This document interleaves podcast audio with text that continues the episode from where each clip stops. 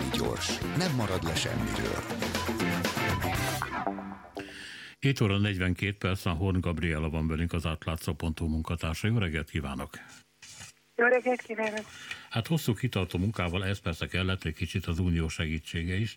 Kiderült, hogy ki a tulajdonos annak a két adriai jaknak, amelyen gyakran lehet látni a NER különféle lovagjait, mit lovagjait, főnemeseit, hercegeit, és hát eddig nem lehetett tudni, mert valami offshore cégbe volt elrejtve ezeknek a jaktoknak a tulajdonjoga, amelyek közül a nagyobbat egyébként most árulják, de most kiderült, hogy ugye a Lady MRD-ről van szó, az a nagyobbik, mm hogy a tulajdonos, tehát a tulajdonos, halló, mm. ki a tulajdonos? Hát a papírok szerint úgy tűnik most, hogy Szélászló vállalkozó a tulajdonos 2018 decembere óta. Nem tudjuk azt, hogy akkor, akkortól lépett életbe Máltán az a szabály, hogy hogy be kell vallaniuk a cégeknek a tényleges tulajdonos kilétét, és hogy akkortól ő, ő szerepel tényleges tulajdonosként abban a Máltai offshore cégben, amelynek a nevére a, a Lady MRD és az Artemidemi hajók vannak regisztrálva Máltán. Uh-huh.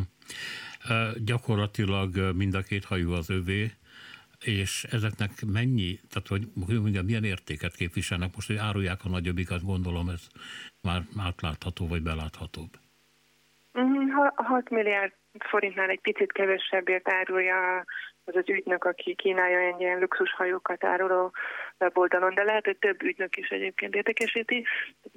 A másik az jóval kevesebbet ér, nem tudok pontos összeget, de amikor 2016-ban írt először a Magyar Narancsáról a, a hajóról, akkor, akkor ennek talán a negyede, vagy még annál is kevesebb. Tehát ez egy kisebb és kevésbé értékes hajó. Valószínű, hogy sem ön sem én a, a, a fizetésünket akármennyire is ö, beosztanánk. Nem, nem hiszem, hogy egy 10-20-30 év alatt meg tudnánk venni. Azt sem.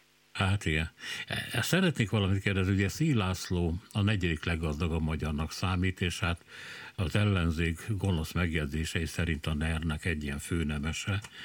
De tulajdonképpen az, hogy gazdag emberek jachtokat vesznek, hogy ott vendégül látnak más gazdag embereket, hogy akiket vendégül látnak nem csak gazdagok, de egy politikai családból származnak, egy alomból mondhatnánk így, hát ez azért megszokott a világban. Tehát amikor utána néz a Magyar Narancs, vagy az átlátszó a, ezeknek a jachtoknak a tulajdonosi szerkezetében, akkor tulajdonképpen nem mondhatja erre bárki, hogy hát mi itt a kutakodni való.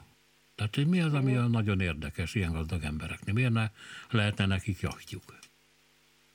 Az, hogy jachtjuk van, az, az nagyon gazdagok, hogy ki tudják kihenni a cégvezetés fáradalmait. A probléma mindig azzal van, amikor a vagyont, ami lehetővé teszi, hogy egy ilyen jachton nyaraljanak. Szóval amikor ezt a vagyont úgy szerzik, hogy, hogy közpénzes szerződésekből gyűjtik össze a vagyont. Tehát ez azt jelenti, hogy egy önkormányzat, egy állami szervezet megbízza útépítéssel, szennyvízcsatornák építés, nem tudom, tehát ez azt jelenti, hogy ezeket a beruházásokat a mi pénzünkből, az adófizetők pénzéből finanszírozzák, és nagyon sokszor sokan azt mondják, hogy hát igen, furcsa, hogy bizonyos cégek sokkal, de sokkal több ilyen közpénzes megbízást kapnak. És ez az egy, ami miatt ez érdekes, mert hogyha valaki megteheti tisztességes módon szerzett pénzből megveszi a akár mekkora haját, hát természetesen nincs törvény az ellen, hogy ne, ne tehesse ezt meg. Uh-huh.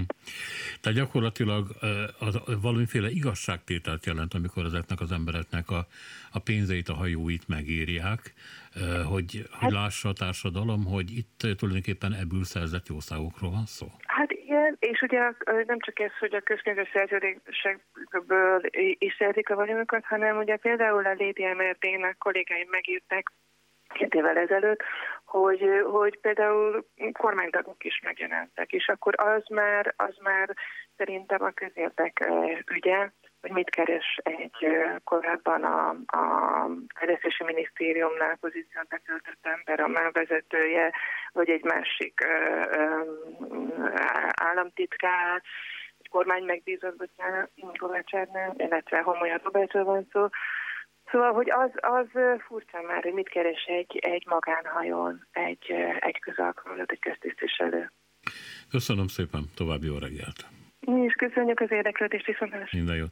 Hon Gabrielát hallották az átlátszó.hu munkatársát. Reggeli gyors, nem maradjon le semmiről.